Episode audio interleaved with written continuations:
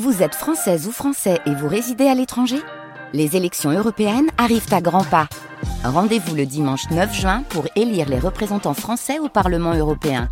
Ou le samedi 8 juin si vous résidez sur le continent américain ou dans les Caraïbes. Bon vote Voyez, il est 7 heures.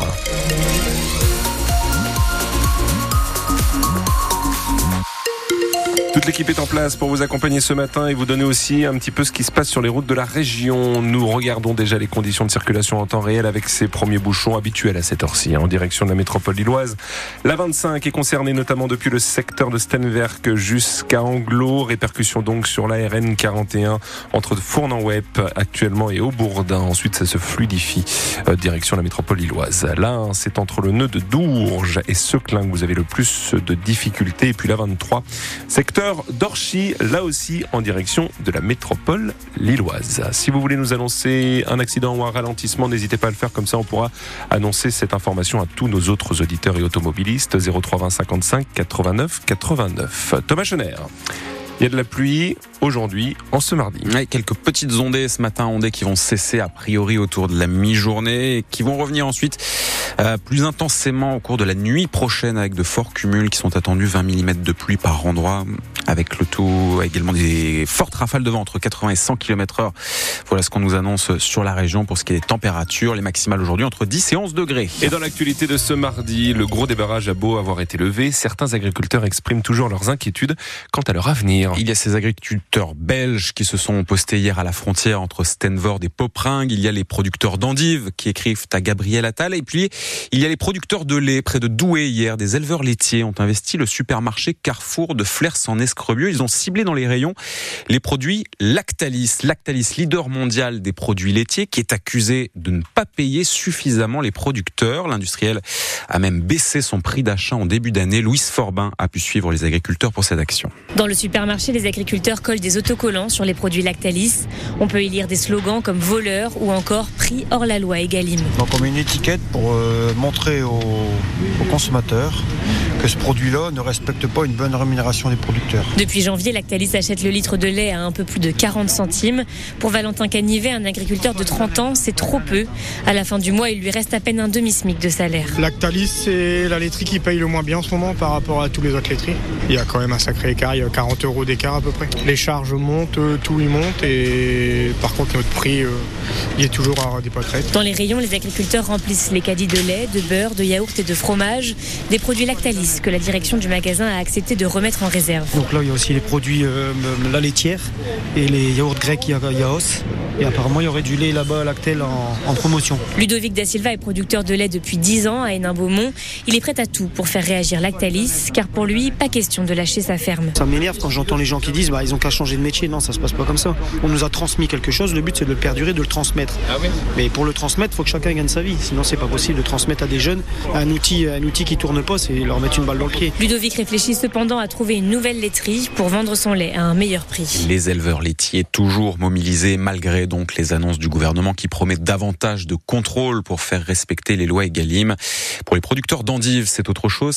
L'un des pesticides qu'ils utilisent sera bientôt interdit. Ils demandent donc au gouvernement une dérogation vu qu'il n'existe pas d'alternative. Notre invité à 8h moins le quart sera le président de l'association qui représente la filière des producteurs d'endives, notamment dans la région. France Bleu il est 7h03. L'association Utopia 56 porte plainte contre la préfecture maritime. L'association qui vient en aide aux exilés sur le littoral s'interroge sur un naufrage survenu dans la Manche le 14 décembre 2022. Cette nuit-là, 39 personnes ont pu être secourues, mais 4 migrants sont morts. Utopia 56 estime que les secours sont intervenus tardivement. Son porte-parole a même l'impression que la préfecture maritime côté français a laissé l'embarcation dériver jusque dans les eaux anglaises.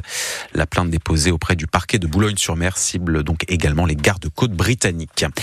Fait le choix de ne rien dire au cours de sa garde à vue. Mohamed Mogouchkov s'est finalement expliqué sur son geste et sur l'attentat d'Arras. Le 13 octobre, le jeune homme radicalisé se rend devant la cité scolaire Gambetta Carnot où il poignarde Dominique Bernard. Pierre de Cossette, vous avez eu accès aux déclarations du mise en cause devant la juge d'instruction qui instruit le dossier. Mogouchkov dit avoir préparé son attaque. Il dit aussi avoir ciblé spécifiquement son ancien professeur de français. Dominique Bernard, c'était la première cible selon les mots de Mohamed Mogouchkov. Ce que l'on comprend à la lecture de ce long interrogatoire de novembre, c'est que ce n'est pas l'homme Dominique Bernard après qui l'assaillant en avait, mais son métier, professeur de français, de lettres, une des matières, explique Mogouchkov, où l'on transmet la passion, l'amour de la démocratie, des droits de l'homme, des droits mécréants. Dominique Bernard est désigné sous la lettre B sur la feuille à carreaux retrouvée dans le sac à dos du terroriste. Mogouchkov y a couché la chronologie de son périple meurtrier à venir avec l'heure des sonneries du lycée Gambetta jusqu'à la sortie du professeur de français vers la cantine. Le fruit de repérage les vendredis précédents, ce qu'il y avait dans mes mains, les couteaux, la cible, c'était planifié, lâche le jeune homme devant la juge, et planifié avant l'attaque du Hamas en Israël. Un assaillant qui décrit sa lente radicalisation et met hors de cause ses proches, dont son petit frère, lui aussi mis en examen. Précision signée Pierre de Cossette au palais de justice de Douai. Le maire de Roubaix maintient sa ligne de défense. Guillaume Delbar, qui est rejugé depuis hier en appel aux côtés de six autres personnes pour son implication dans un système de fraude fiscale. Il est ici question de dons et donc qui amenait des déductions fiscales et qui étaient ensuite remboursées. C'est illégal, mais nous n'étions pas au courant. Voilà ce qu'on redit hier à leur procès. Guillaume Delbar et son épouse comme en première instance également. Max-André Pic, qui était à l'époque premier adjoint à Roubaix, assume avoir monté ce système. Lui aussi plaide la bonne foi, disant qu'il pensait être dans les règles. Le procès devant la cour d'appel de Douai se poursuit aujourd'hui. Les élus du Cambrésis et les salariés espèrent avec cette annonce que le site prendra un nouveau départ. Le groupe Ital Pizza est officiellement le nouveau propriétaire de l'usine Buitoni de Caudry. L'acte d'achat auprès du groupe Nestlé a été signé la semaine dernière. Ital Pizza espère relancer la production à Caudry à l'automne prochain et faire oublier par la même le scandale des pizzas contaminées à la bactérie Escherichia coli. Une nouvelle euh, journée de grève aujourd'hui prévue à l'éducation nationale. L'appel lancé par les syndicats concerne toujours, comme l'appel de la semaine dernière, les salaires, mais également des mesures qui s'appliqueront à la rentrée dans le cadre de l'autoproclamé choc des savoirs. Figurent parmi ces mesures les groupes de niveau au collège en français et en mathématiques. Et puis Thomas, en attendant l'île Valenciennes, c'est Sochaux hein, qui espère créer l'exploit ce soir en Coupe de France de foot. Oui, le club qui est aujourd'hui en National 1 reçoit Rennes ce soir, équipe de Ligue 1 d'envoi 20h45. Ce Sochaux-Rennes, c'est la première affiche des huitièmes de finale de la Coupe de France. Les autres matchs se joueront demain avec euh, donc Lyon-Lille qui se jouera à 18h30 pour le coup d'envoi. Et ensuite, il y aura Valenciennes face à l'AS Saint-Priest. Le coup d'envoi là, 20h30. Après les victoires de la musique, après les Césars du cinéma, après même les Gérards du cinéma, voilà les Augustes de l'humour. Les organisateurs du festival Lilarius ont annoncé hier soir l'arrivée de cette cérémonie à Lille l'an prochain. Entre le spectacle de l'année ou encore l'artiste révélation sur scène de l'année, cinq prix seront remis pour la première cérémonie qui aura donc lieu l'an prochain 2025. Grégoire Führer est le président fondateur de l'Hilarius. Il a fait cette annonce hier soir. L'arrivée de ces Augustes de l'humour, selon lui, va braquer encore davantage les projecteurs sur l'île et sur la région. C'est important pour la région. C'est rendre hommage aussi à cette région qui a donné beaucoup à l'humour. Euh, et puis, euh, évidemment, que nous, on est ravis que l'Hilarius puisse accueillir cette cérémonie parce que du coup, bah, ça permet aussi à l'Hilarius d'avoir un vrai rôle euh, dans l'écosystème de l'humour. C'est vrai que c'est une, région d'humour, c'est une terre d'humour.